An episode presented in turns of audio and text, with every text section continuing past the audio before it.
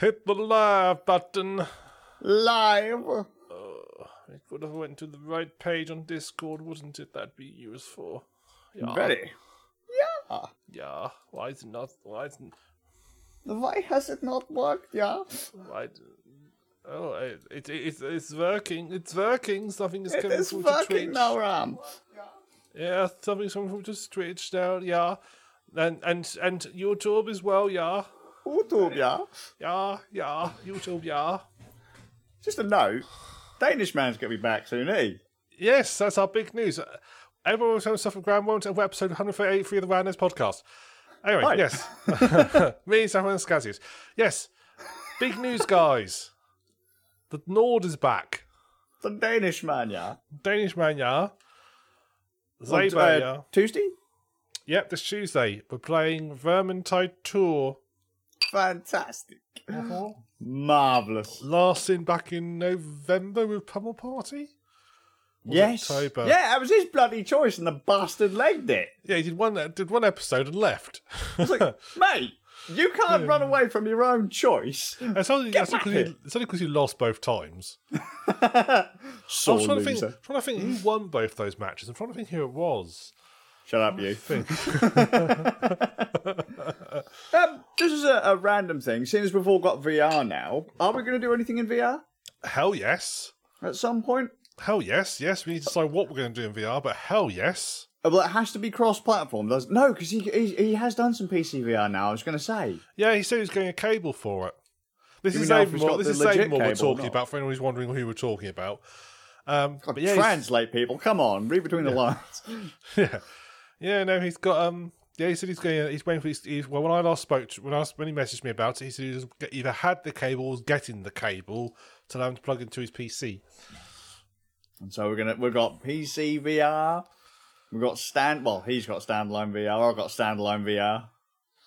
Yeah. Oh, I need us to all get together at some point in VR chat.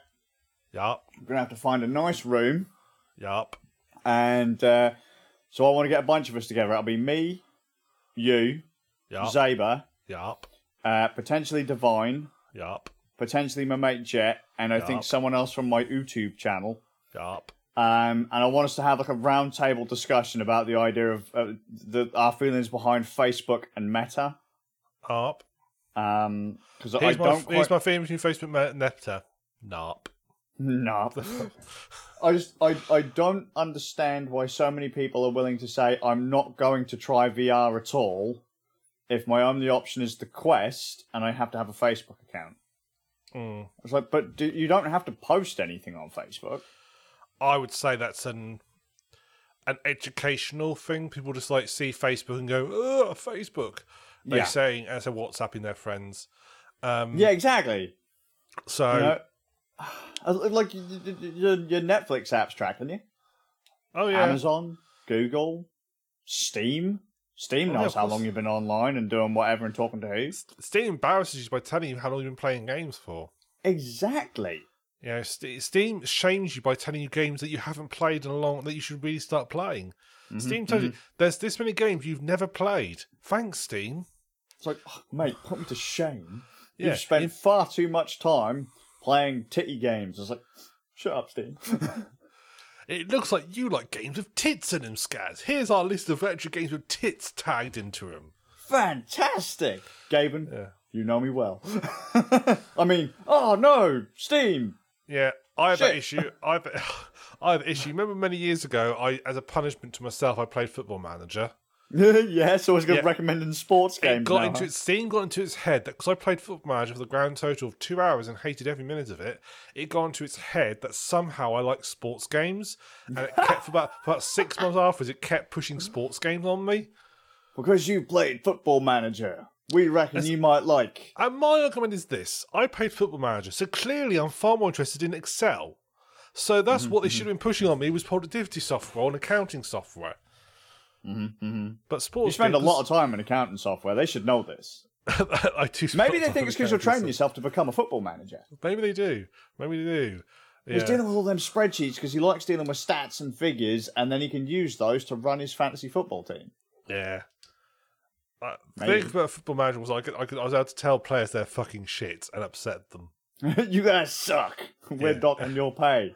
I you did actually, pay yeah, and that's- now you know why. Yeah. I, I, yeah, I got told what they're all shit, and then I, I, I did pay them the bare minimum because I was like, "You want 1.2 million? Nah, you can have 20 grand." You want them to be, mate. You guys could know how it feels like to be indentured servants. Yeah, you, you're going on minimum wage, mate. Sorry.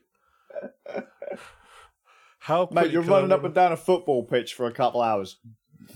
Yeah, Cut it I out. got, to, I got to meet Delia Smith. Oh, fantastic. Yeah. And yeah, and then I, I and apparently we were, and I, I played my own team. I'm not sure how that worked. Wait, Because apparently, yeah, apparently, in football, at a football group place, you know, stable, Yeah. whatever you want to call them, football house. football house, yeah, the football, the football frat house. Yeah. They don't just have the team; they have like the team plus these like spare team members for when if one of the main parts team, you know, subs a toe or something, they can't play for six months. What do you mean when he's want to get his hair done because the gel's kind of dropped Yeah, those ones, yeah. They've got the spare sort of people to go into that. Then they have like a young team who likes all the up and coming potential players who are like learning how to stub their toes and go off for six months. Yeah. And so you have those well. So you can put like one team against either your second backup team people or these younger team peoples, and then you can basically say like go easy on them because they're like our up and coming players. Or you could do, which what I did was saying give them no quarter. Mate, yeah, that I sounds like you'll use find like no, I football will- I will say- I battle will royale say- edition. I will say they don't use that terminology because it is football players. They wouldn't get the reference. Fair but point. I did say to them, like, you know, don't go easy on them because they need they need to learn. They need to learn young because they might learn that perhaps football isn't for them. They need to go become a brickie. Now you just say to them, look, mate, that could be a you guys are they? old, okay? You has-beens. These youngins are going to run circles around you. Try harder, or I'm docking your pay again. Yes. So guys, when you see the one about to get the football this time, remember, remember, always remember, trip them over. Take their legs out. Yeah. Rob them of that future so they can't take it from you.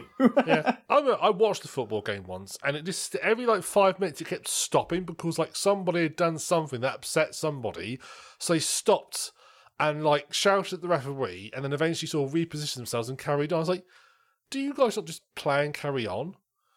You see, mean- this is why esports is more interesting because when a match starts, a match starts and it finishes. There's no stopping why the ref comes and goes. Well, actually, I think you were spawn camping. Oh, actually, no, that's That not. That's not true. That's not true. That's Not not, true? true. Yeah, they they do have stoppages in esports. Do they? Yeah, yeah. Is it the football esports? That makes sense. um, I think Valorant had some pretty hardcore stoppages, and CS:GO did recently as well. Was that stoppages as in server issues or stoppages? No, no, no, no, no. Like they were like they weren't sure if someone was kind of doing some dodgy like wall hacking style stuff, or if Oh, someone was surely aimbotting. And, Surely, surely they will call all their streams. Well, you'd think, Well, wouldn't you? surely they But, must um, do.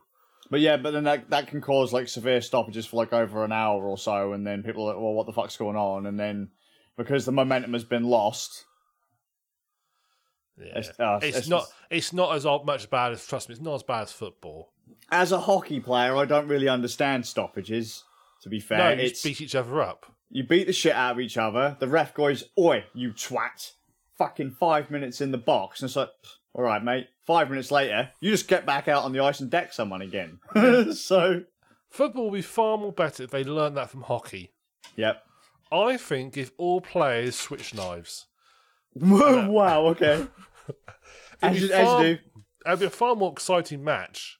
Get in there, lads. A red card No. means something very different in that situation. um, player has been stopped while we try and reattach one of the members' fingers. The player's been stopped. Oh, he's being stretched off the pitch. Yes, but he, but he, His he's family is carrying his legs. yeah, separately. He's been took off the pitch and his throat has been cut. Off he goes. He won't be playing again this ever. he won't be playing again this season. Maybe he won't there'll be be, playing some, uh, for the rest. Of, he won't be joining us for the rest of his life. Um, which will probably be the time it takes for us to stretch him off the pitch. exactly, exactly. You see, wouldn't it be far more exciting? And then just imagine one of the opposing team members pegs a ball at him whilst he's been stretched off the pitch. Oh, look at that! He's still in! I think we should add like sort of like sort of like um random every so often they should every sort of like get sort of like every ten minutes of a match you should roll a dice. And most of the time, nothing will happen, but occasionally they'll roll like a random mode, and you can have things like the pitch gets mortared, stuff like that. I think they make it a lot more exciting if all of a sudden all players saying all they heard was saw the whistling of some mortar shells coming in. That cho- oh no, um, uh, Ronaldo, he's going to go swap, but the smallest come in. He can either score the goal, go take cover from the shrapnel. What's he going to do? I don't know. I just have this vision of you now setting everyone up so they get electrocuted every time they go near the ball. Yes, yes.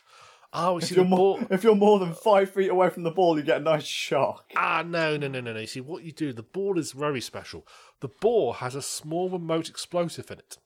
And it's at the start of the game, it's round and it's basically got a shock sensor. And that sensor counts. At the start of the game, it's put on the pitch. It's got a random number of nut counts it counts down from, and then when that hits zero, it explodes. So Whoops, every time a player a kick, every every time a player kicks the ball, that count goes down by one. So But, at mate, some point, at some Dribbling's largely like tapping that ball, so as soon as Yeah. someone goes near it, it's going to go boom. Exactly. At some point, somebody's going to get blown up, and you don't know when. It could be in the first five minutes. It could be in the extra time, which I don't understand either. They, it could be whose. Who I don't knows? get football. I, I I don't don't, get get, football. it. It's not a real sport. Having watched a football match, it's got to be the most boring ninety minutes of my life. Mm-hmm, mm-hmm. It's just it, it bore football is fucking dull. There's no maiming, no decapitation, no blood. There's only stub toes and crying for your mummy. Mm, yeah, it sounds about like Premier League football. Yeah, yeah. Accurate Yeah. description. Oh, mummy, mummy, mummy, oh, I did a boo boo. Quick, get my hairstylist. But mate, uh, Get my seriously, your priorities hairstyles, are all my astrologist, my numerologist. They're all standing in a wall, and instead of you know guarding the family jewels, they're like guarding their fucking hair. Yeah, yeah. sponsorship. My sponsorship. Sp- Do footballers have sponsorships? of course they do. Yeah, probably. Of course they do. Because whenever one of them gets caught, like sort of like doing the naughty with somebody, they always have a um. They always get a like the oh their sponsors. they've been dropped by such and such company for doing Brought to you stuff. by Manscaped. Manscaped, yeah, yeah, like- NordVPN. Um, They don't have the balls for it. very Come well done, football Skaz. players. Very well done, Skaz. There's a golf clap coming your way. That's another sport that can fuck off. I agree. I, I don't understand that, golfers. having said that, having played golf games, they're a lot more fun than playing football games. Yeah, no, I suppose. Yeah. Plus, Having played pla- hockey games, they're a lot more fun than both. yeah. Well, plus, well, the thing is, any game where you're actually armed with a potentially offensive weapon is always ha- is always good. Playing VR, uh, golf in VR is quite fun because you might accidentally smash up your front room, so it looks like you've been to a fucking. You've just like that's the after concert, your after gig kind of thrash around the hotel room. You just Yeah. smashed up your living room like you're a rock star, but you were just playing golf in VR. yeah. You always know it's a good sign when you're in VR and you actually punch a ta- punch your table with your hand because you're trying to throw a grenade, hmm hmm and then you scream ah, Kick your dog. Gonna drop, Ram don't need like haptic suits. He just punches things in his room. yeah, yeah. I've, I've punched many a path. I've got, I've because my my my my office consists of kitchen units and worktops, and worktops are quite solid. And punching one of those in VR is quite painful. mm-hmm. My dog just like just she just knows not to come near me. It's like, oh mate, he's got them weird glasses on where he can't see. Bit counterintuitive, really, aren't they, stupid human? She just lays there on the um on the settee and staring at me, thinking, "What the fuck is wrong with you?" Why have you got that big lead attached to your head? Do you like being blind? You do know glasses don't work like that, right? Why do you keep punching everything and screaming? Just take the headset off. You'll see where it is. It's like, Yeah, no, that's that's you don't understand this dog. Of course I do, human. You I once. I remember, I remember playing in because I was just sort of dossing around in VR, and I was playing the Valve Lab with a little robot dog, where you can throw a stick for it. Yeah. And I throwing a stick for my dog, and sort of playing. I remember taking my headset off and looking at my, and my dog was on the chair, and she looked at me with a look of like, "You don't throw me a stick. You don't care about me. You play the virtual dog, but not the real dog is sat here staring at you. And I was like, you wouldn't chase after a stick anyway. And he goes, I know, but the thought was there. yeah, exactly. You could have still done it. If I threw a stick for my dog, she'd look at it, look at me, and go, "Your Get your fault." fucking self. yeah, you clearly don't want it because every time I bring it back, you throw it again. You twat. Yeah. it's like, all right, dog, calm down. yeah, yeah. I'm gonna go over here and lay down. You come back when you've done the stick thing. Yeah, when you've tired yourself out, we'll go back. Yeah. like, thanks, dog. Thanks. uh, yes, my dog often takes me for a walk. Um, I I assume that's what the dog thinks they're doing because you put them on the lead, so they're leading you somewhere. mm, We've got this joke in my house where Charlie Spaniel is just taking us out to find all the great places so that we can have a crap. Does he clean up after you? Is the question. Well, no, see, he keeps showing us where to and how to, and I think he just looks at us with disgust, going, "Look, I take you guys out and you don't do anything. What is the point? Yeah, look, it's like he's like, look, I figured out how not to have a crap inside the house. You guys haven't. Figure it out, humans." Yeah, you always go into that weird room and have a crap. It's like, you know, I do it outside. You haven't figured it out. It's crazy. Why do I'm you keep du- sitting on that stupid chair and wiping your ass with wads of paper? Just scrape it across the floor. Yeah. What do you think the carpet's for? Like, Thanks, Yeah. man. yeah. Just lick it clean, man. You Yeah. can taste your food again. It's like, Yeah. nah, mate. Uh, no, mate. Yeah. Uh, yeah. Dogs are probably very embarrassed by us and just us.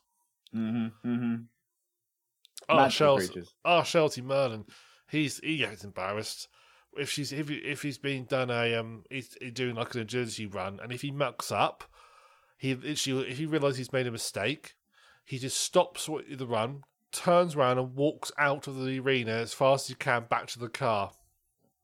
Oh, drops off. Yeah, he's like, nope, that's it. I'm embarrassed myself now. I'm going back to the car.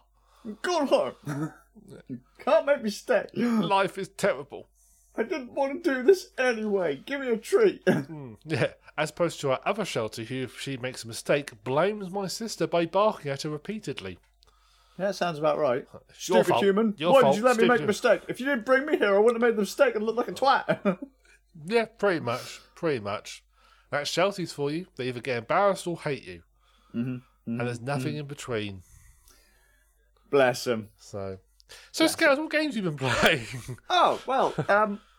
So you know, last time I mentioned um, at the end of the last podcast, I mentioned that they'd um, released Hyperdimension Neptunia Reverse, which was a remake of the remake of the first game.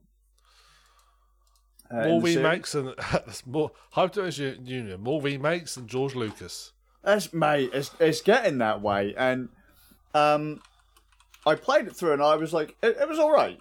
It was literally just the audio track of Hyperdimension Neptunia Rebirth slapped onto a PlayStation Five, dodgy compression and all because it, it- the Vita version had to go onto a much smaller storage medium. Um, graphics have been like kind of upsampled and all that kind of stuff. They tweaked the soundtrack, which was nice because some of the tracks they added in, ah, beautiful. Um, but it, it it really was just kind of like an upraised um, Vita game. It was it was fine. Uh, they tacked in a bunch of characters from Rebirth Two. They put in the four character system of Rebirth Two as well. So in Rebirth One, you could have three players um, on the on the map at any one time, or in the battle battle area at any one time. In Rebirth Two, you could have four. So Reverse has um, Rebirth 2's battle mechanics in it, um, and a load of the characters from Rebirth 2. Um, but I, I went through that and went through through um, Rebirth 1, and both were equally enjoyable.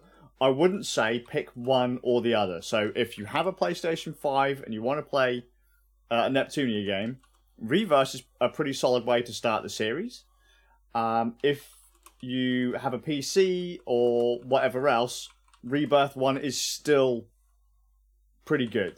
Um, at first, I was going to say it's a bit harder to play Rebirth 1, but really it isn't. Like the idea that you have um, three characters versus four, and the game doesn't really seem to be all that much like balanced to, to compensate for that.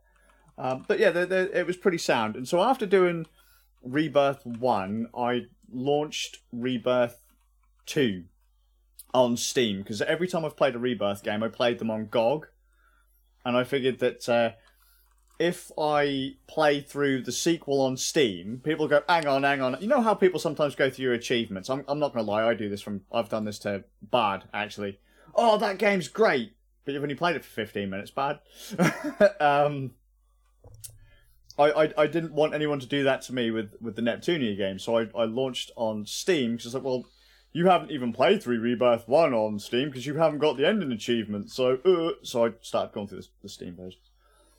My God, Rebirth Two is pure cheese, and I I don't remember it at all being quite that cheese, right? So, Hyperdimension Neptunia One is about the console wars. You know, Nintendo, Microsoft, uh, Sony, and Sega um, battling it out to to see who's best in Hyperdimension Neptunia Rebirth, um, all of the big companies can lose because piracy. And the game is very. I mean, it's jokey, but cringe-worthy at the same time. Um, everyone basically gives up buying games, and all they do is like buy copy cards and install uh, custom firmwares, and they pirate games and, and all this kind of stuff and the world just gives up on Sony, PlayStation, Microsoft. That's yeah, Microsoft's Xbox, um, Nintendo Wii, whatever it was when they when they did that. And so it's up to the kind of candidates, the little sisters of the consoles, the handhelds, to come in and, and try and save the day. And oh my god, it's it's it's so some of the characters in it are so so so cringy, and that there isn't a single character I think um, in the the second game that you don't want to punch in the face. No, that's not that's not true. Uni is okay. She's the PlayStation Portable. Um, Rom and Ram, the DS twins, and Nepgear are fine. Near enough, every other character in that game makes you want to fucking puke. All of them. They're calling each other bitches and they're swearing at random times. Uh, you've got one character that is an absolute pervert, but only for people under the age of 10. So that gets really cringy. I was going to say it's a bit. Really, really, odd. really cringy. Uh, just, oh, God. I, actually, I, I, actually have memories of you complaining about this last time you played it. It's mm, it, it gets it gets a bit oh mm, yeah mm, not good. The side characters as well are terrible. Like the so you've got Red. So um, Red was put into reverse, but you don't. She's not voiced like properly. But my god, she's got so many lines of dialogue in Rebirth 2 is terrible because she I don't even know what Red is from, to be completely honest with you. So most of the most of the characters in the games are based on other companies or uh, music labels or products or whatever. I don't actually know off the top of my head who Red is supposed to be, which is really bad of me. But she's also one of the most hated characters in the game for me personally because from the moment she's there, she's constantly talking shit she's an airhead and she's constantly calling all of the characters her wifey. All of them. Stop. Please. I, I don't remember if she's in Rebirth 3. If she is, I'm just going to have to, I don't know, take out my SSD and snap it or something. but I, I absolutely hate, hate, hate the character. None of the side characters are as interesting as the ones that were in Rebirth one either, with maybe the exception of Cave. Cave, and they put in 5PB again, um, who's a, a record um, label. It's, oh god, it's it's it's not as good because I think Rebirth One was actually based on um, Neptunia 2's battle system, and I don't think they actually did anything between Neptunia 2 and Rebirth 2. I think it's just like a straight copy. Um, so Rebirth One actually had work done to it. They refined all the mechanics. They they used the map system and the combat system from Neptunia Two, which became Rebirth Two, and so it had more polish kind of thing. Rebirth 2, whilst it comes after, chronologically, is worse. But. Uh. Uh. Oh dear. Um, as I say, it's, it's, the story's neat in that it is just constantly poking fun out of piracy, though. You know, you've got um, a couple of underlings that are constantly trying to give away like piracy devices and uh, giving people access to like cracked executables and and and all that kind of stuff. Um, you've got more talk about the R four uh, copy cards and and all that kind of stuff. And they even then talk about like so how everyone's like, well, why should why should I buy games when I can have all these games for free? It's great, it's really cool. And then as the game goes on, a lot of those people who are like, yeah, piracy, are like, oh mate, but like all of a sudden I, I can't I can't save, or like my game has deleted itself, or the game won't let me level up, or my bullets have been turned into chickens and and like stuff like that. Because like th- those were like famous anti-piracy measures, Yeah, Weren't they, they? were. Yeah. you know. So um, you know, whilst people are like, yeah, so an- great to Elite have all these games. Yeah, Elite had an unkillable ship that would come after you. Yeah, and I think um was it Serious Sam had like a scorpion or something, and um like Yeah, in, in the that's it, Zelda yeah. games, like they'd uh, certain characters have like eye patches, like pirate eye patches on and stuff. And, yeah. um, Um, game developer simulator. If you pirate the game, when you start releasing your computer games in, in your in-game computer games, they get pirated and you make no money. Yeah, yeah, yeah, that's it. I remember that one. Yeah. And then people used to they complained about it, didn't it? Like, well, what? How do I stop piracy? It's like, yeah, yeah, because you've you've pirated the game, and that was their Buy a legit copy of our game, and you won't have any problems. Yeah, that's it. And I thought that was absolutely brilliant. Some of them are really trolly, and it's absolutely brilliant. But they they mention all of that stuff in Neptunia too. Um, it's it's just really quite interesting because it's it's it is really heavy handed the way they say piracy is bad. You know the you know the intro like to Star Wars where they have the the scroll and text Yeah. they have something like that in Neptunia Rebirth 2. And it's so cheese because they're like, oh yeah, you know, everyone started pirating software and the games industry is in ruins and the government didn't do anything to stop it. And it's like, these poor games companies, what what's going on, you know? Um, and I'm thinking to myself, but most of the games companies at one point or another have been royal assholes. Hmm. Whether it's been to companies who pirate software or to fans or um, importers or whatever, like Nintendo have been fucking terrible. So if some people get off pirating their games, fine. Yeah. Because Nintendo ain't always the good guys. Like legally Oh, speaking, oh. they might be. They uh, Nintendo are notorious for disliking people putting videos up of their games up on YouTube and stuff. They're notorious for hating that. Yeah, well, you, you had to join the Nintendo partner program, didn't you? Yeah. So Nintendo got a cut of your ad revenue for your videos. If you Yeah. put up a like a Nintendo review or a product review, it was absolutely ridiculous. I was like, uh, uh, like uh, Nintendo Smash Brothers tournaments. Nintendo would cut. They'd say, yeah, yeah, yeah, you can have a Smash Brothers tournament. You're not allowed to stream it though. Hmm. Or like, oh yeah, your fans have paid a small fortune, Nintendo, to get like Smash Brothers Melee, which is an old, old, old, old, old Smash Brothers game. We've got that now on the center stage of the biggest fighting game tournament in the world. And Nintendo were like, yeah, yeah, okay, cool, cool, cool, whatever. And then on the day of it, they're like, yeah, you're not allowed to stream. Don't stream it. Don't stream it. I don't. We don't want people to watch it. So, well, what the fuck was the point then? Yeah. What was the point? And Nintendo do that all the time. Um, Sony censor things constantly and bully developers to do so. Well, Otherwise the least- games don't get- At least they've moved on from installing rootkits on your PC. Yeah, but that was the um, uh, was- CD ripping software, yeah, wasn't it? Or was that one was. of their? That was their music division who um, you bought a CD, put on your PC, installed a bit of software that would basically stop you copying CDs. Which is funny actually, because Sony released um, the Hi-MD player, didn't they? The high mini disc player, the high capacity mini disc, which would take MP3s and, and CDs and turn them into um, um, ATRAC3. This is where you on a- discover that Sony have about 10 different, div- 10 different divisions that none of them talk to each other and they all hate each other. Yep, it's about right.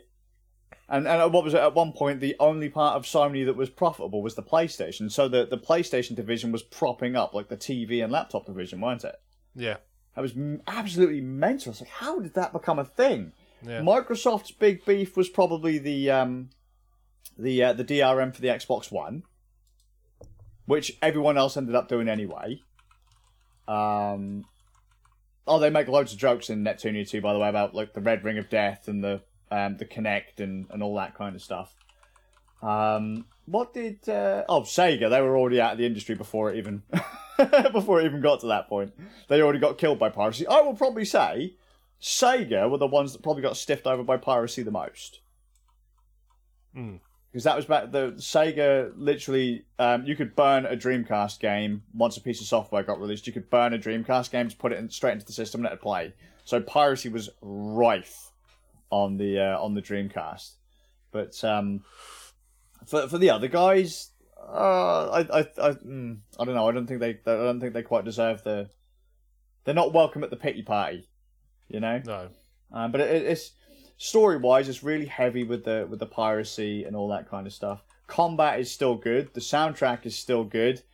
There's a hell of a lot of side dialogue and stuff, so you can see where they cleaned it up for Rebirth One versus Rebirth Two.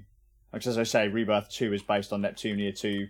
Rebirth One is based on Neptunia Two, um, but uh, had Neptunia One story ported over.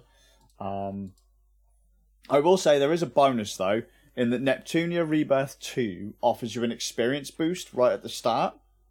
So you can like turn it on and off so that combat actually gives you more experience. So you actually you just continuously level up. So you can just play through the story without having to grind so much like you do in uh, Neptunia 1. So I mean, that does kind of take a, a, bit of the challenge out of some of the fights, but then by the same token, you know, Mm.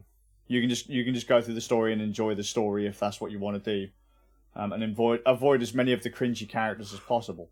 But um, I still stand by I prefer the original Neptunia over the others so far. The original, original. Yeah, the original original on PlayStation Three. That game to me was fantastic. Rebirth One is decent, so Rebirth One and Reverse is decent, but it's not as good as the the original. Mm. And Rebirth Two, whilst I like the CPU candidates, the handheld consoles now taking the center stage. A lot of the characters and a lot of the stuff they've tied into it, like the whole world being all up for piracy and just becoming these morally devoid shells, like assholes. Not so, not so great. It was funny to start with, but it started to wear thin after about ten hours and um, like all of a sudden, all of the characters get hypersexualized too. Like I'm usually I'm fine with that, but it got to the point where it was like literally every other thing. So in Rebirth Two, you the, the bad guys start in the lead, so there's like shares, a percentage, um, for loyalty for each kind of company at the start of the game, and it always starts in Neptunia where other, the bad guys are usually well ahead. But in Neptunia Rebirth 2, there's a lot of quests that will automatically, like, you beat the quest. You'll get given these quests at the start of the game because the world is so into piracy. A lot of the quests are for the bad guys, like, to, to boost them more.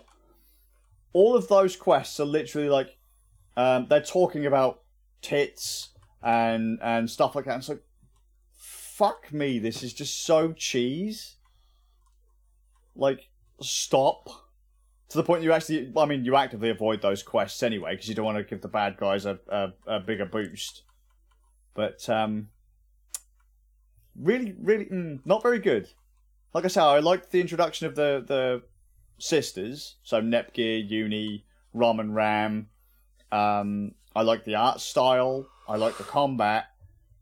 But just some of those characters are fucking terrible. Some of the writing and this is a neptunia game. It's supposed to be a parody comedy game Yeah. fucking terrible. Um, I'm really looking forward to Rebirth 3. As soon as I get Rebirth 2 done, like, that'll be uninstalled straight away. and uh, straight into Rebirth. Rebirth 3. I don't know, maybe it'll, maybe it'll, maybe I'll feel better when I, when I finish it. I'm, I've nearly finished it now, but just, hmm. just take, oh, oh, so cringe. So cringe. I love cringe games, but that's really cringe. Hmm. Really cringe. When a It'll character happen. is licking a nine-year-old, cringe. Ugh. Yeah, really cringe. Really Yeah, cringe. that's just yeah, that's just. And he's watching children sleep.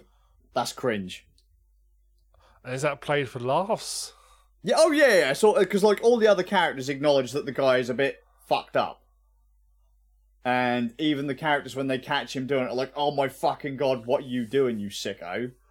Um, but it's just, it, mm, Yeah, yeah, not mm, no.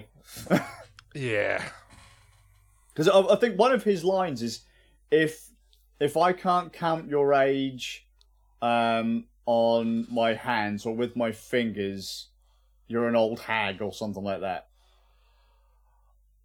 Ooh.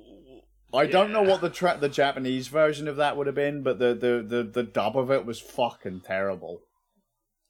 Absolutely terrible. Do you, how do you think the voice actor felt after the voice? I know. line? I was thinking about that the entire time I was playing. I was like, "Oh my god!" Some of the lines you guys, ha- you must have like balls the size of durian fruit They- they- they- to be able to say that line and walk away with a smile. Every day, day. Driver is like, think of the paycheck, think of the paycheck, think of the paycheck, think of the paycheck. Well, I mean, because like Neptunia one's kind of cringy, right? Neptunia two turns it up to like it doesn't even go to eleven; it goes to twenty-two Yeah, I because mean, eleven's that- for pussies. That's almost crossing from cringy to just a little bit wrong. yeah, Yeah, Yeah. it's sort of it's sort of gone past. Cringe is fine, but that's sort of pushing beyond cringe. And then there's the little the little mouse like evil Pikachu thing that's got the hots for this nurse character. I was like, oh my god. I Hmm. complete. I remembered he was there, but I completely forgot how cringe he got. I was like, "Oh my god, stop!" I remember you. I do remember you. I'm pretty sure I remember you complained quite heavily about Rebirth, Rebirth Two when you played it before. Number two when you played it before at some point in the past. I remember you complaining quite heavily about this. So when you talking about the piracy and stuff. It's it's a bit.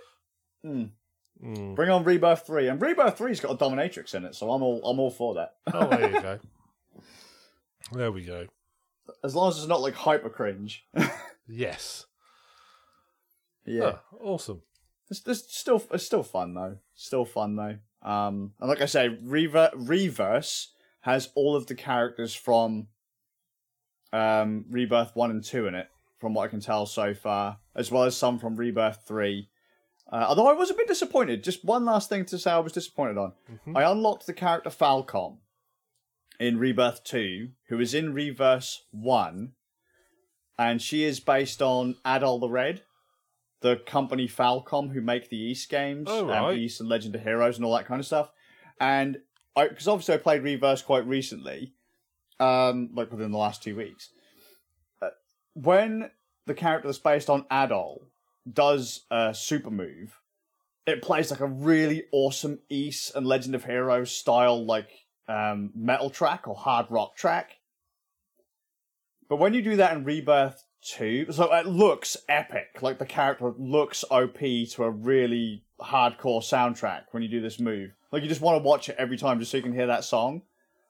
Hmm. When you get to Rebirth 2, it's just a generic battle song, and I'm like, oh god, it took all the power out of that move. It's nowhere near as impressive without that unique song for that Yeah. character. It's like, oh, what are you doing?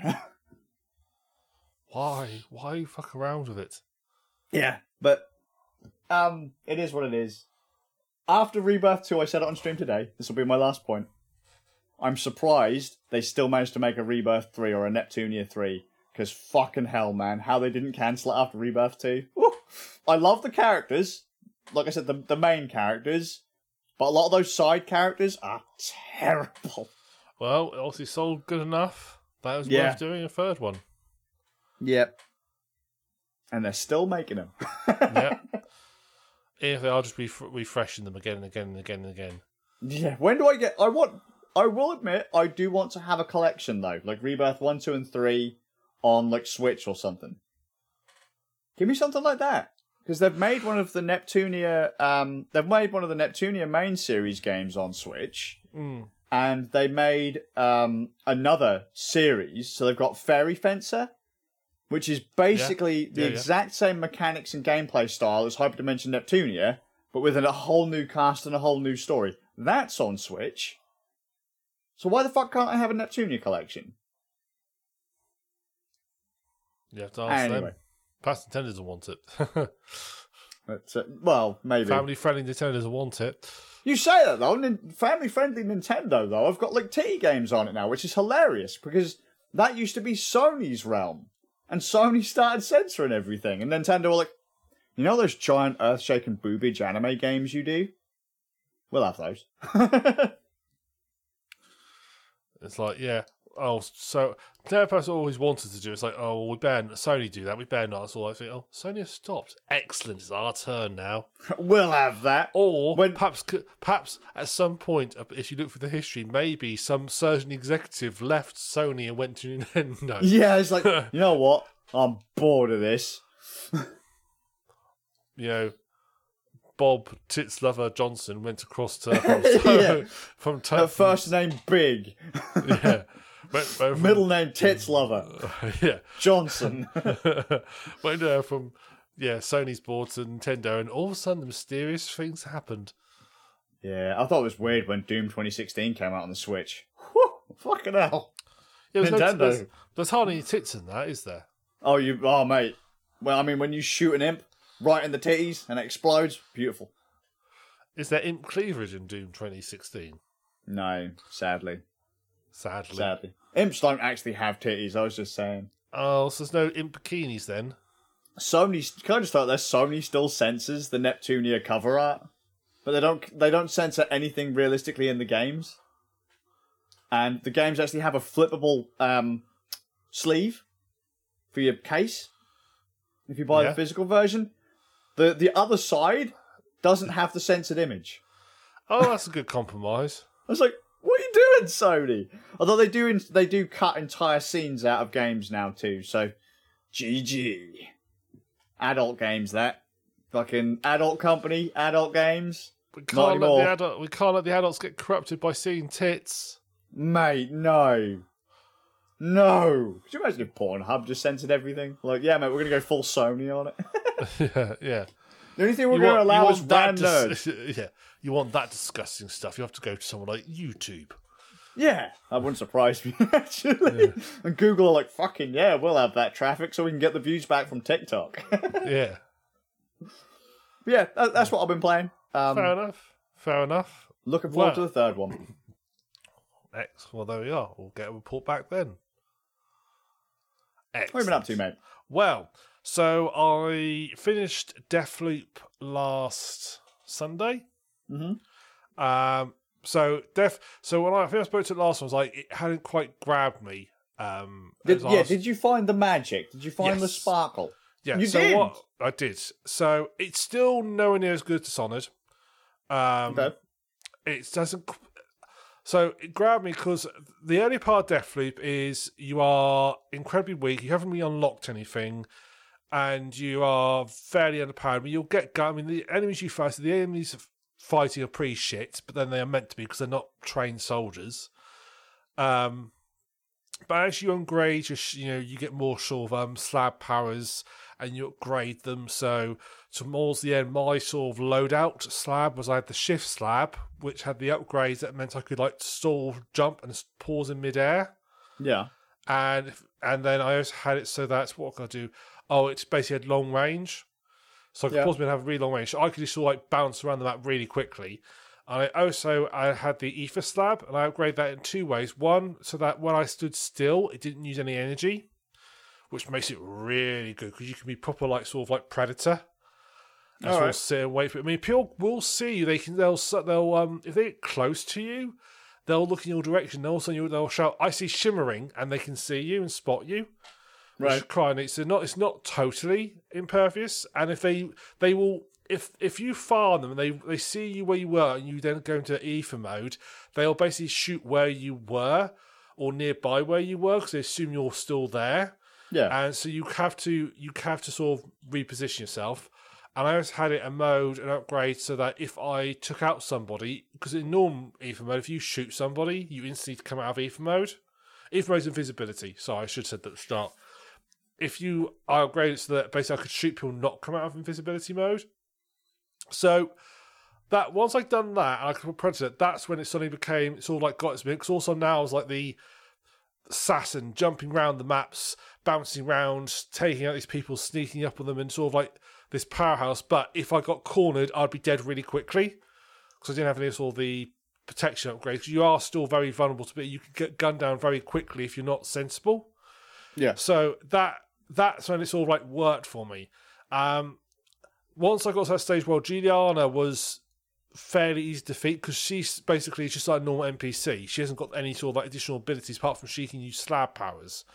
Um, she can use all sorts of slab, all sorts. She has actually all slab powers that you do. Yeah. Uh, apart from an extra one that's in the multiplayer mode only, but in the single player mode, she is also so she can she'll basically spawn with a random slab, and she will actually change how she behaves from what she's got. So, if she's got ether, she'll do the exact same thing that I would do, where she'll find go somewhere where she knows that I'm going to go, I'll go, and then just sit there and wait, and won't materialize and keep hidden. So you can So- effectively tell what slab she's got based on the way that the AI moves. Well, generally, you don't know what she's got until she makes her first move, so you can sort of guess, but until you Sure. see her, you won't know. And Yeah, that's if- what that's what I mean. Yeah. Like once once you see her doing you'll know. or kind of where she is, you can kind of get a rough Yeah. idea of. Yeah. Sure. So I mean, so when she's got ether, she tends to sort of like go somewhere and will hide up and wait for you.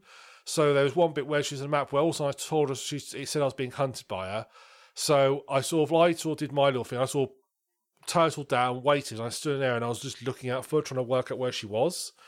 Didn't see her, so I thought, well, I need to hack this antenna to unlock the tunnel so I can get out. So I made over to the antenna I sort of kept sort of like slowly moving my way down, working my way there. And all of a sudden, I just heard, "There you are," and she had been hiding in ether mode and was just started shooting me, and sort of basically got the drop on me and killed me. I then went back there, knowing that she had ether at this point, and I very cautiously went to the area, and I just sort of waited and waited, and I was able to get to put where I could hack the antenna from a dis- from distance, hacked it, and I heard her say something. I just looked round. I just, at the corner of my eye, caught this shimmer. I was like, I bet it's where you are. I aimed and fired, and I got lucky and got her right in the head. Oh, winner. So, but that was like a good sort of like two minutes of sort of almost cat and mouse. Like we both were doing the exact same thing and trying to hide from each other. I mean, the AI is not great, um, and she will if you shoot her, and she if you're normally if you're invisible and you shoot her, she takes she doesn't like take cover or anything. She won't work out. So, I think in the whole game she killed me perhaps twice, and I probably killed her dozens of times. Um, but that was fun. So, uh, but yeah, as I sort of got further through the game, it, it definitely that, and I saw like the powers it got that sort of like missing X factor come in. I saw discovered new bits of it. So, the sort of final run where you have to kill all the um, visionaries in one day, it get the game actually surprisingly gets very linear as it goes on. It's surprisingly a very linear game because really there's only particularly towards the end to kill all the visionaries. There's only one way to do it. Yeah. There's only one set routine that you have to go through to kill them all. And I would have liked a little bit more freedom to do it. Yeah. Um, but they very much because you basically because there's seven visionaries, but there's only four locations, and you only have four like day daytime periods. You have to get them in certain places, and they'll only meet up in certain conditions. So it gets quite. There is, there is uh, literally there is a there is that once you've done all sort of investigation routes, it's like your quest line has like all these different investigation routes that you follow through. It unlocks literally like this is how you're going to do it, and that is how you have to do it. There's no other way to do it apart from this certain set process. You go one place, sabotage this, kill this person, go over here, do this person, go over here. You find these cut these other people here. Then finally you get to the evening, you can take the rest out. It, it gets very. It's a bit. It's been. I I felt they didn't properly explore fully the sort of they haven't sort they've sort of set this world up, but they've not really explored the implications of it. They've not sort of like thought about store about what other ways this could affect, what other sort of situations it could occur. They've like got sort of basic ideas of well, people respawn every day. Um, only visionary, only two people remember, only two people remember from day to day. Uh, visionaries don't. They all go the same route. Same routine happens, and that's it. There's no sort of like what other implications does this have, and whether they struggle to find stuff. I mean, perhaps some sort of hints that some other people could remember things and sort of like learn from you. It's it it just it felt very much like they had a great idea, but just couldn't quite figure out how to explore it fully. Yeah, they couldn't quite flesh it out. Yeah, yes, exactly. They couldn't really flesh it out. Um, I also don't like the fact that there's not not a lot is explained. There's no real sort of explanation as the background of you. All you know is that there's this an anomaly on the island that allows this sort of like time looping sort of ness going on, but it doesn't explain if the anomaly itself is a time loop or how they control it. There's no sort of real background explanation the, the, the, you don't really learn anything about how they developed this or how they got there. There's lots of half-hearted stuff. So you left the game with lots of why questions. Yeah. And I thought I'd missed stuff. I thought I myself just missed stuff. So I ended up looking up on like um, the wiki and stuff and seeing what other people found. And no, I pretty much found everything. And so I was like, I wasn't really missing. It's just there wasn't a lot of story there. Interestingly, I did find out, which I didn't realize at the time, the game is actually set in the same universe as Dishonored. Huh. It is um, set like in the future of Dishonored, because there is um one one uh, there's a gun you come across that's actually got Dunwall Armories written on the side of it. Oh, there you go. So it's set in the same world as it. Um, and so that's that's all. And then it's all like so. Obviously, the anomaly must be something to do with the um the void. Is it the void that in Dishonored sort of like realm the Outsider lives? I think it's called the void. I guess um, I, I don't remember. I can't remember now. I played Dishonored. Yeah, but it's sort of like sort of it just yeah it just has it. If I had to give it, if I so I love Dishonored, really good game. This I probably give. If I had to give it rated, probably like sort of seven out of ten. You know, it's okay. Average. It's just well, that's what the modern average is. Seven. Yeah, yeah. To me, seven out of ten is it's okay. It's fun.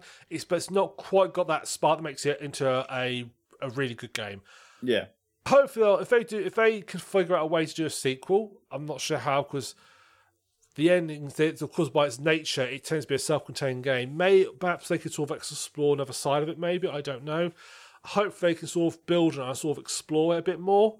Um, but yeah, I, I enjoy. I enjoyed it. I've put probably about 30, 40 hours into it. Yeah, um, I enjoy my time of it.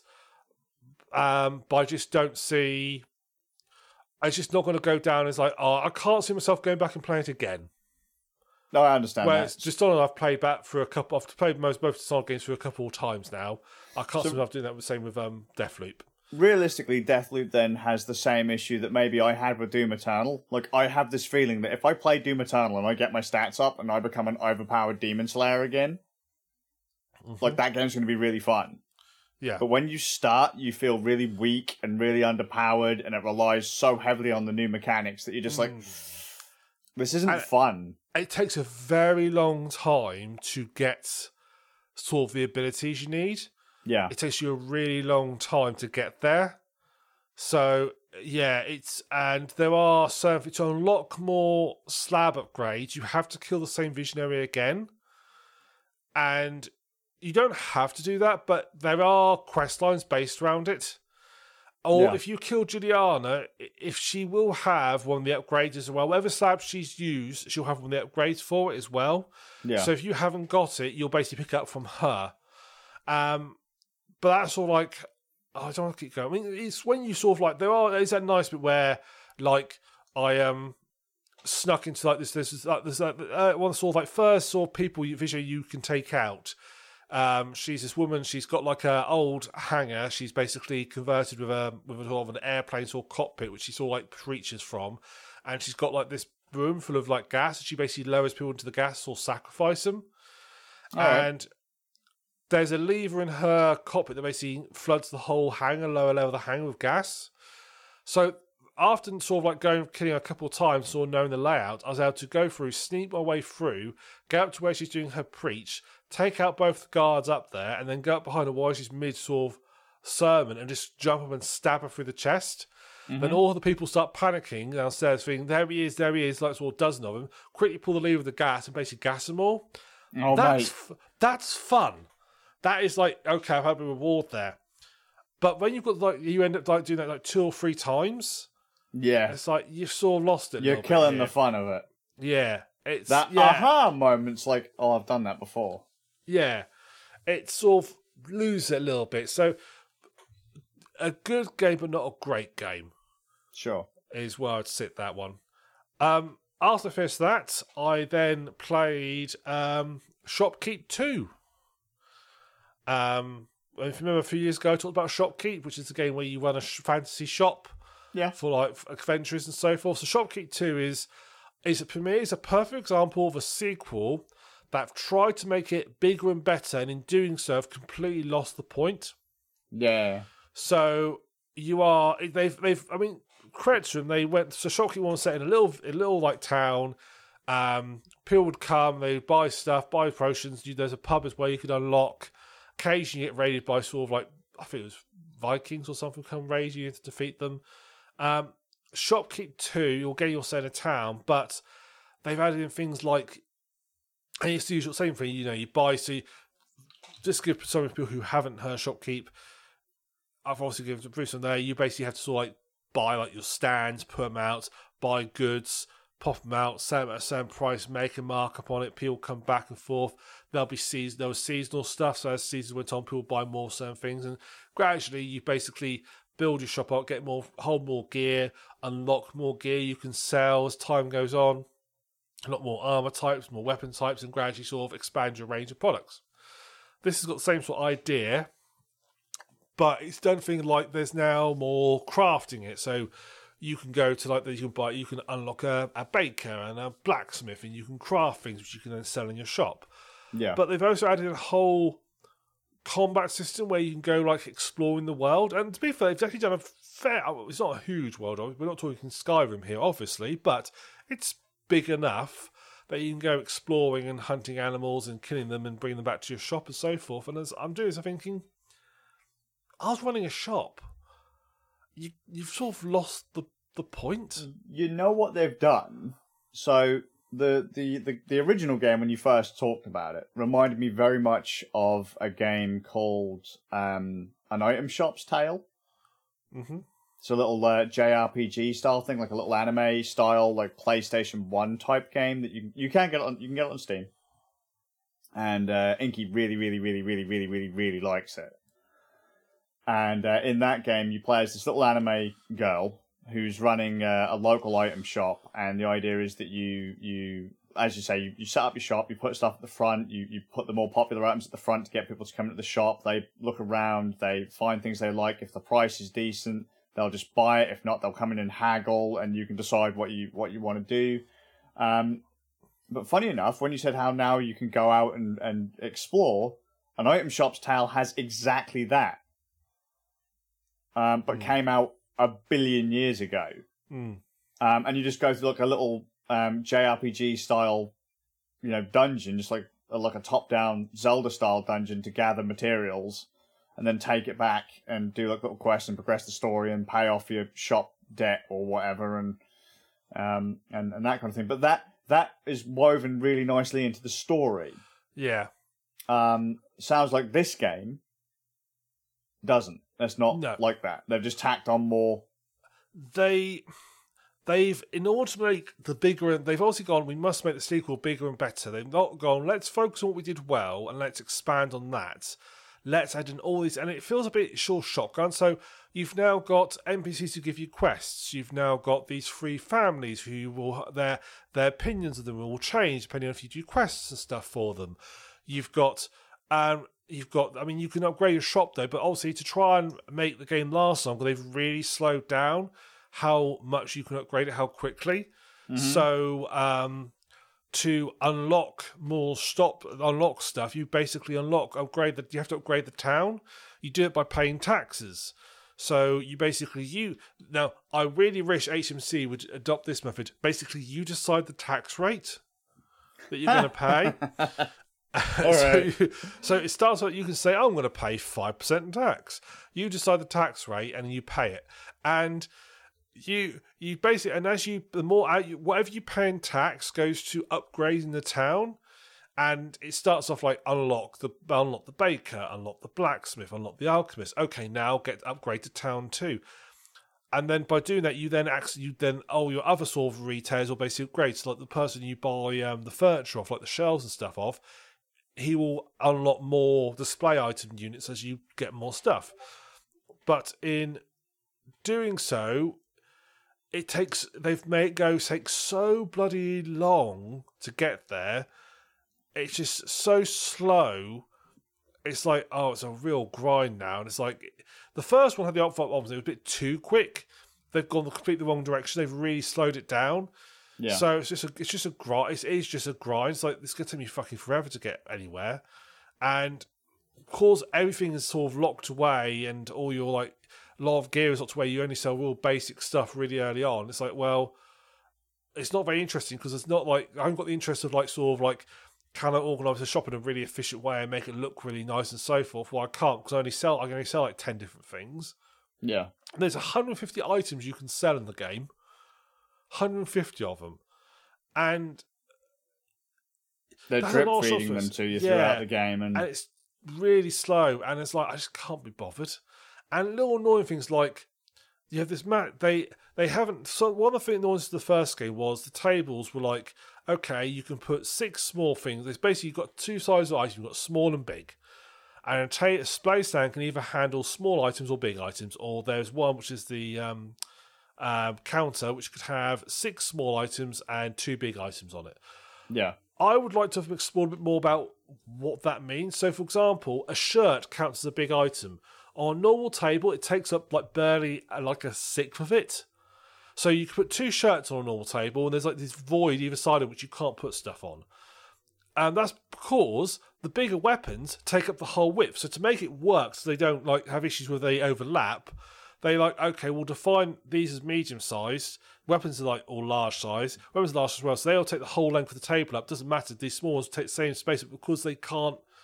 They don't want to overlap. So it's like perhaps work in more different sizes. Perhaps like small, medium, and large. So like okay, you can fit three large things on this, or three you know two large things, or six medium things, or twelve small things on it stuff like that is like I wish they'd prove they haven't changed that, and actually that would have been more beneficial because it feels silly that you've only can literally on one massive table fit a single like two tops, and it's feels absolutely stupid.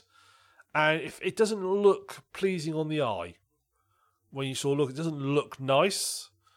So it's like it's sort of like, uh, I wish you, you. That's one of the problems you had in the first one. You've not fixed it. sure. You've put I'm sure they had complaints about it in the first. one. Oh, I'm sorry, Div. They've all, I, I was I can see mecha- the actual mechanics haven't basically changed at all. The actual war mechanics of how the shot works hasn't changed at all. They've just added all this other stuff around it. It's almost like they literally sort of took the same logic and code they they had they knew it worked, and then just added all the other stuff around it. So it was like, oh, I could go off on a an adventuring quest, okay, but I want to run my shop, Yeah. and if I'm not running my shop, then why? You know, uh, yeah, they've they, it's it's a, it's a perfect example of the sequel that's misjudged and misaimed and miss missed the target of let's not build on what we've got. They've just added like it feels very much like a feature creep, and people Yeah. just throw not so much. Oh, should put this at yeah? Let's put this at yeah, and you know, credit to them, they've put it all in, and there's it's a the very involved systems they've got in there. So credit to them, they've done it, but perhaps they should have took a step back and gone. Should we Actually, do we need that? Yeah.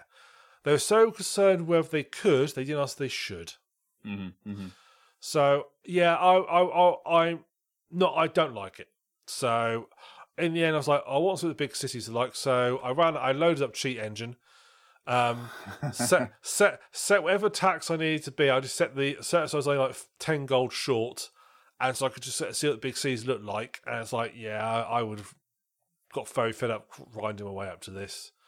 So that's sort of like me done. So I I, I am many hours into it. I was like, I, I just can't be asked for it anymore. I, was ashamed because I, I got sort of quite. I think the first one probably tickle the same itch as like Animal Crossing probably tickles.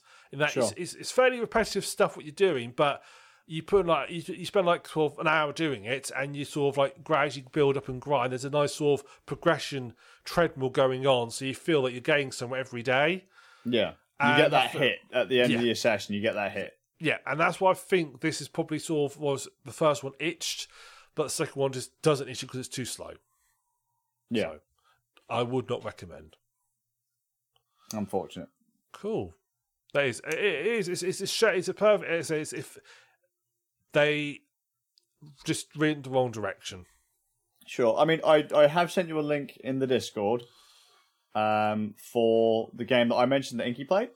I Yep. can't remember if you played that one or not, but maybe try giving that one a go and see if Yep. the mechanics on that one are any better for you. It's Yeah. not a particularly advanced game at all. It's like really super simple shot management and, and all that kind of stuff because it is just a, like a PlayStation level um, anime RPG, but um, that has like combat mechanics and story progression and blah blah blah and Yeah. see if that one does it any better. Yeah, if it makes an improvement on it, yeah. Oh, I'll give it. Oh, I shall add it to my wish list. Well, I load up Steam again. Yeah, I'll have a look at that. I'll leave that on the tab open for the time being. Cool. Yeah. So, right. So, things looking forward to. I've got some. Exci- I'm very excited. Oh, go on. I've on. got some. I've got Warhammer news. Oh. How's your subscription going? Oh, great! Yeah, I mean, I'm, I'm enjoying. They're still releasing stuff, and there's some good stuff coming through. Uh, like I say, the animations are still a bit ropey, but they're all right. Uh, so, someone else was scrolling. I thought they put better words than mine. Said it, the animation style for Lom is very similar to like sort of early, like sort of late Flash animation. It's like, yeah, you're not Yeah, wrong yeah, there, yeah, to be yeah. honest. Um, but it's all for what it is. It's all right. I've I've quite enjoyed some of them. Um, I quite like there's like battle reports on there and stuff. I quite watching they've like added, added all the battle reports, so that's quite fun. So I said for fifty quid for the entire year, I'm I'm quite I'm more than happy. I've got my money worth out of it already, so I'm happy with that. Yeah. But I am um in 40k. I am what I, I the the army I play is Tau, which are like these sort of alien space blue space cows. Really. They they are they they they evolve from herbivores. They've got cloven hooves. Um, people call them fish people. They they don't look anything. They're not. They're not. That, that's like that's that's not. That's not. That's not evolutionarily correct.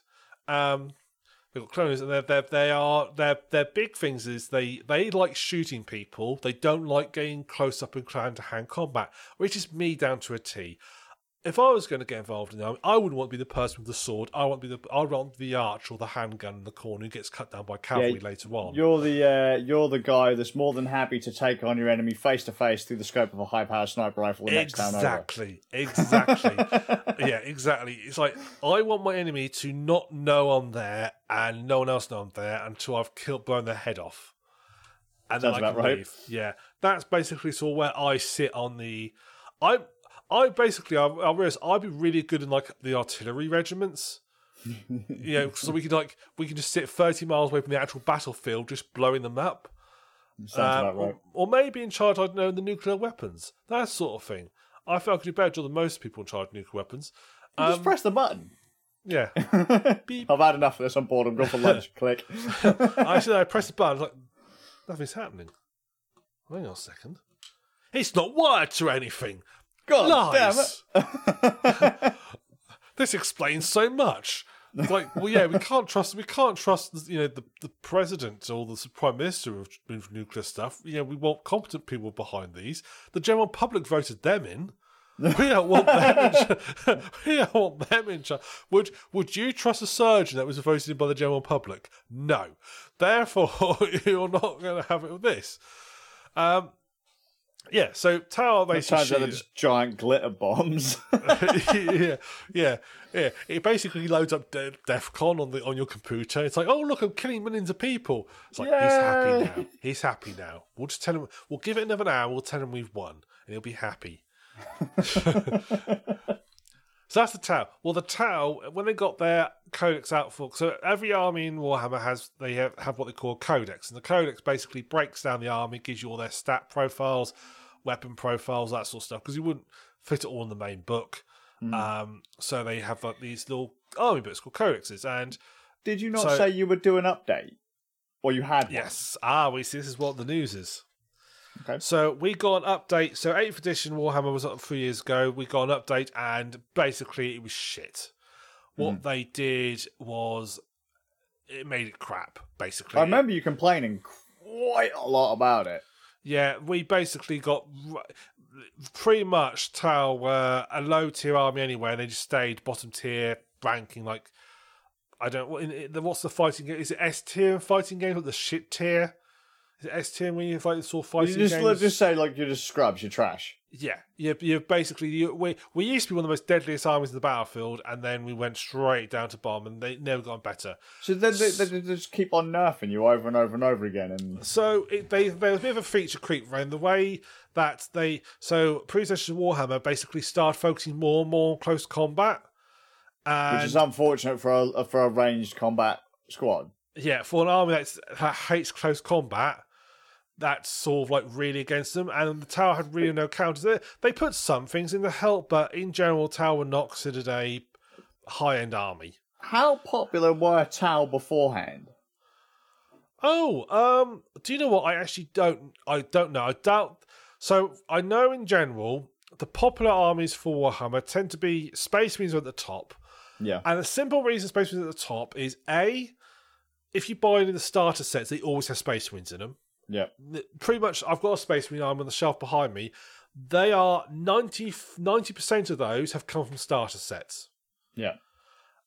B, you don't need many models to make a full army because each model is so individual. So on battlefield, it's it's it's tough basically. So a model has what they call points value to represent how tough it is. So now a model with 24 points in theory, if against a model that's eight points, if you had three of those models versus one of those, it's an even match.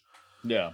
Um, Space Marines are very high in points, which means you don't have to have many. Which means if you are a beginner, great army to pick because a you get them in the box set, and b they are you don't need many of them to make a big army. They're cheap. Cheap, and they're also fairly easy to paint because their their arm is nice, big flat surfaces. They're very easy to paint, so they are a great beginner's army. I, I would actually go out to say that I reckon if you spoke to most Warhammer 40k players, say what was your first army, I reckon about 95% would say it was a Space Marine army. Yeah, mine was. Yeah. I went There from you go. Blood Bowl to, to Warhammer. I didn't know Um, you'd done 40k. Yeah, I, I had 40k. I got a bunch of Razorbacks and that that hadn't been built at my mum's house. Oh, I love it. Are they the classic Razorbacks with the sort of like Yeah. the. Oh, cool. I love the old classic Razorbacks. Um, yeah, so that's basically the um, space. We, and because they, they're these, and, and that's fair. You know, that's why. So they're definitely a popular army. Um, I'll probably say then. So the Imperial, you basically can split up Warhammer 40k into three sort of like sub sort of header factions. You've got the Imperial faction, which is your Space Marines.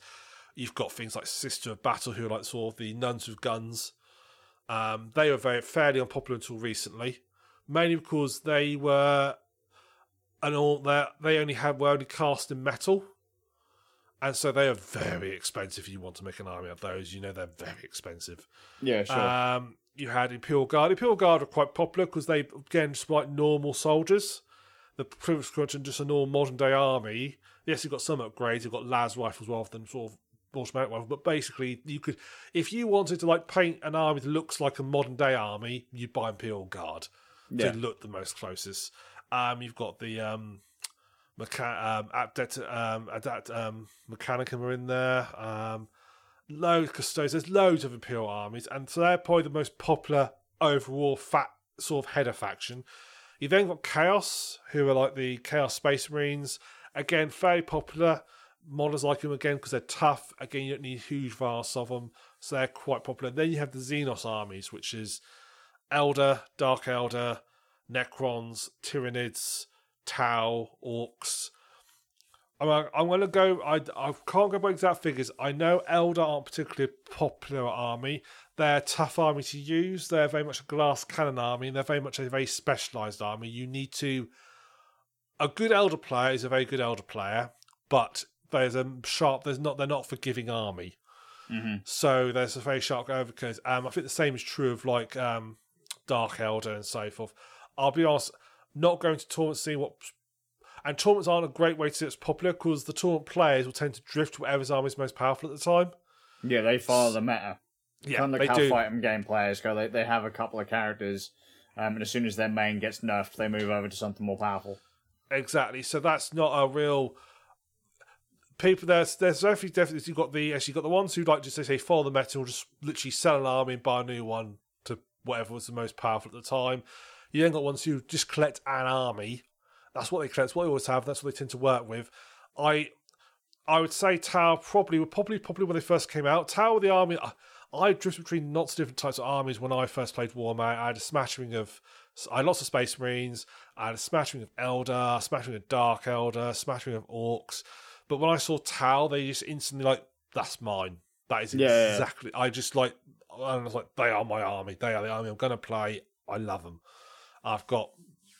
I've, said most of those shelves back there. Top shelf is like so what from your point of view, would be the right hand side of Space Marines. The other side, pretty much all four shelves are filled with Tau. So yeah, I have thousands, thousands, thousands of points of Tau. So I sort of like they so they got quite badly. Now they have now announced a new version of Codex, which should be being released end of the month. There's no set date yet. We're guessing a bit, but people assume it's going to be released either end of this month or beginning of next month, based on how we know Games Workshop's patterns tend to follow, and also based on um, some leaks that have come out from other people. Because some some reviewers have had already got their review copies, Mm-hmm. so we know sort of in advance what's coming out. And they've been previewing them. Games Watch have been previewing what's going to happen. And my God, have they given them a butt? They have given them a massive buff. To the point where some places have started selling out Tau models. Oh wow! Yeah. So the meta is shifting then. Oh, I think Tau. So it looks like they're positioning Tau so where they're being pushing them even further away from close combat. Because Tau had Tau really the main defense in close combat Tau had was their little auxiliary aliens called Kroot, who were pretty weak. I mean, they probably could most armies basic troopers in close combat. Um, they had a they they could they had plus one strength, which they could just about hurt a space, but they they get chewed up really quickly.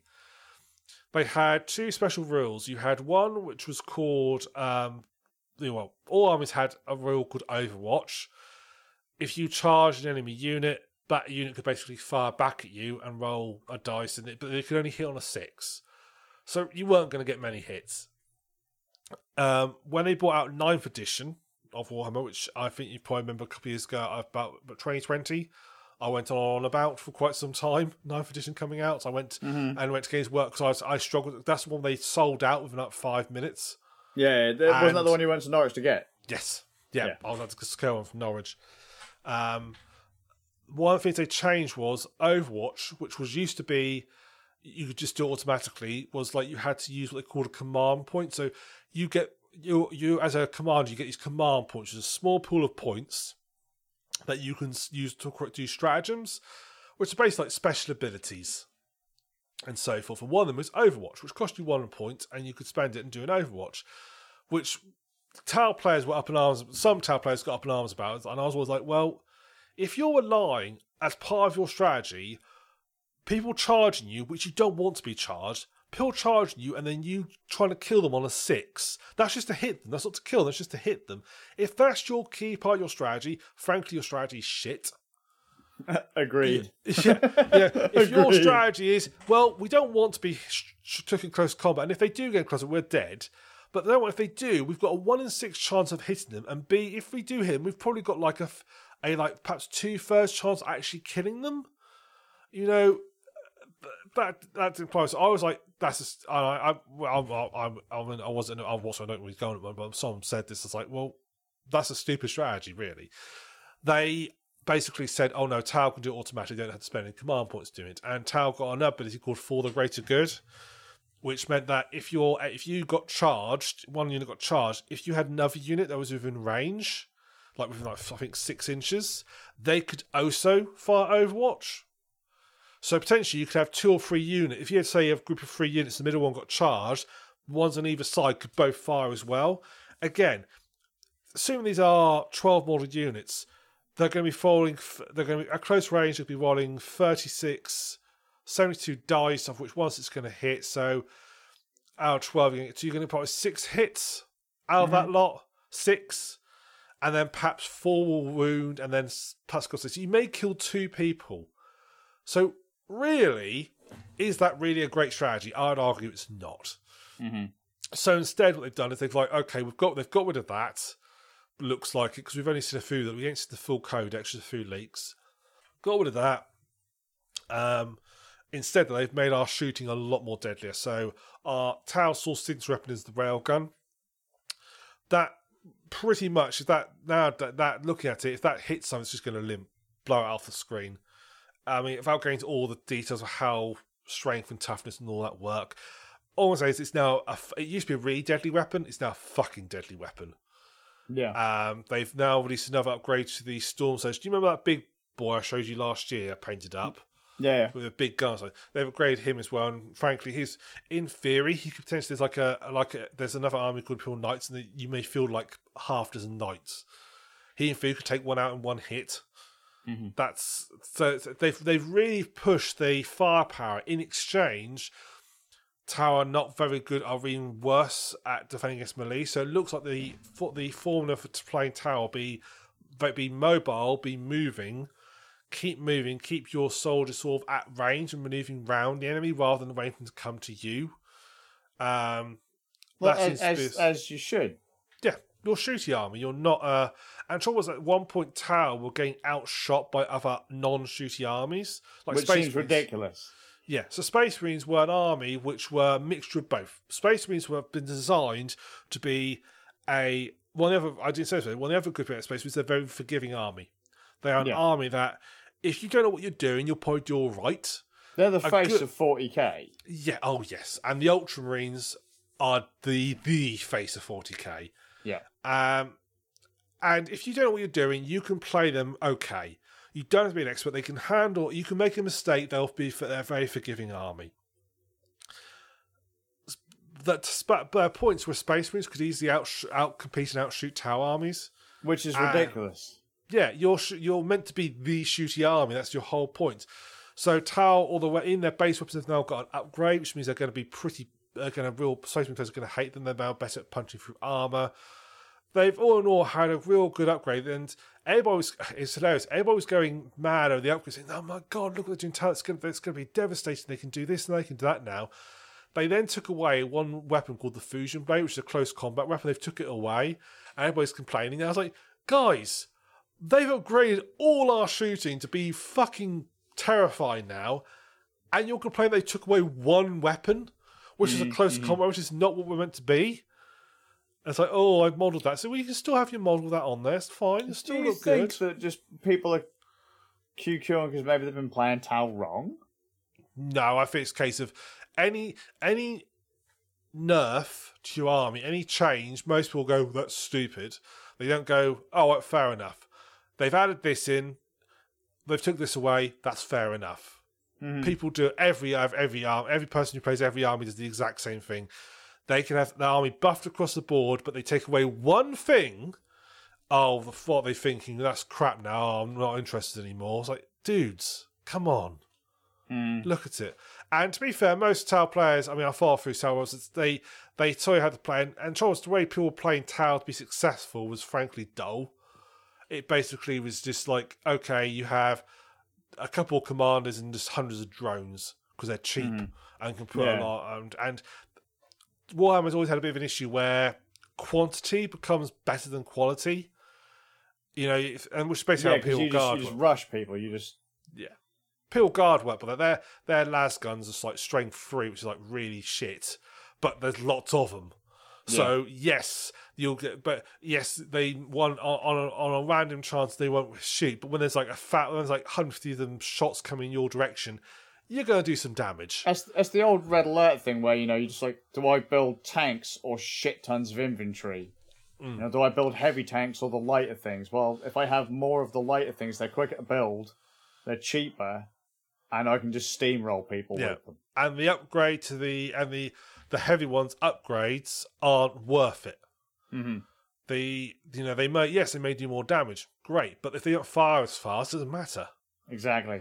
So it's that it's just a it's a balance thing that's very hard to it's very hard to not create armies that just go down one just by this one thing Yeah. and of course 40k had a big change up several years ago and I've moaned about it before which I disliked which was in the old old old days of 40k you had to perform what they called force organization charts and it was a chart that basically said right it splits your army got split up into categories. Every unit into a category. You'd have HQ, um, troops, elites, fast attack, heavy, and later on they added flyers. And there's also one called Lords of War added later on as well. Um, but they were the original sort of five. You basically, when you built your army, you worked around a force organization chart. And that chart was like, okay, you can have two HQ units max. Um, you must have at least you have to have at least one HQ unit, a maximum of two. Um, was it three? It might have been three actually. Um, you could have you had to have minimum two troop choices, a maximum of six. You have three elites, three fast attacks, three heavy supports, so forth. That's how that's how it worked. And there were depending on different battle types, there were different force organization, but that was your stats or your standard one. And that meant you had to sort of like pick a, a range units from your army. Some armies suffered from that, so Eldar suffered because a lot of their troops were elite choices, all their good stuff was they struggled because they didn't have enough slots. Um, yeah. But then later on, basically, Games Workshop said, you know what? As long as it's in points value, take what you want. Yeah, sure. Yes. So what happened was with um, Tau, we had this unit called the Riptide, and it was so good value for money. People used to buy, would have three of them, and they were in like an army, and they used to call it the Triptide was the nickname for the, the layout, and that that would be your that's about as much you could afford, and plus a few of you to capture objectives, and you just do that. And the, all the armies started going this route where you basically buy as many as uh, have as many as one type of unit as you could, because that was like the best value for money unit, and that's become a strategy. So armies, in my opinion, became very boring. They became very un. I would like an army built one being a bit fluffy, and by fluffy I mean sort of in character. I don't like armies that are just built just for the sake of winning. And I know that goes against. I mean, most people want to win a game, but I always think an army should have a bit of its character still there. And even if it's, I always tend to build armies still around about sort of like sort of what I feel an army should be, even if it's slightly weaker. And generally, town. I use that's why you probably lost most of my games I used to play. Um, yeah, I, understand, I understand that. Yeah, rather than it's like so at one point, the way you play towers, you buy a commander, and then I see you just have nothing but drones. So it's this commander with fucking like hundreds and hundreds of drones around him. It's like that's just it looks stupid. It's not on character. It just works though. So that's why everybody did it. And it's just such a shame. And I, I miss they those are still there now, but you choose to use force organization charts, and if you choose to use them, you basically get more command points. Mm-hmm. Um, or was it the buy you buy one command? So yeah, it's it's yeah, it's a funny old.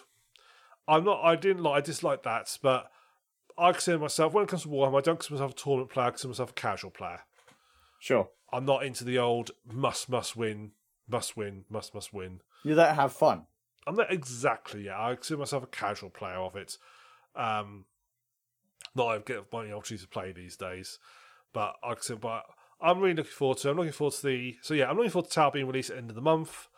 Um, I've got all the a good chunk of money put away, ready to be dropped on the codex and all the sort of special stuff that will come out with it, and I'll be hopefully I'll be having that all out and ready to go and having fun with that in a few weeks' time. So sure. yeah, that's my little rant. I've probably got some bits and pieces wrong there, but I'm looking forward to it. That's all good. Cool. Right, that's everything from me tonight. Scaz, do you have anything else you want to add? Uh, no, mate, I, I, I, don't. I don't at oh, the moment. Oh. Um, maybe next time. Who knows? Maybe next time. Maybe next time. Okay, well, that's fantastic. So, thank you both for watching and joining us tonight. Um, if you've enjoyed this, um, please consider subscribe to the YouTube channel. Um, you can also check out our website, randos.co.uk. We've got our fortnightly game night this week on the 18th at half eight. And good. And as we mentioned at the start of the podcast, our missing third man has returned. He's returned from the world of Warcraft and he's back with us. Savage. Uh, so, yes, and he's back with us. And so we'll look forward to joining him with us on, on this Tuesday. And you can join us for our next podcast on the 29th of January at 21.30 GMT or UTC. Um, so for me, the Suffolk Ram. Oh, you can watch our channels at twitch.tv slash the Suffolk Ram. and twitch.tv forward slash Skazius, SK4ZZI0US. So for me, the Suffolk Ram. Scazius. We'll see you in a fortnight. Fantastic. See you in a fortnight, guys.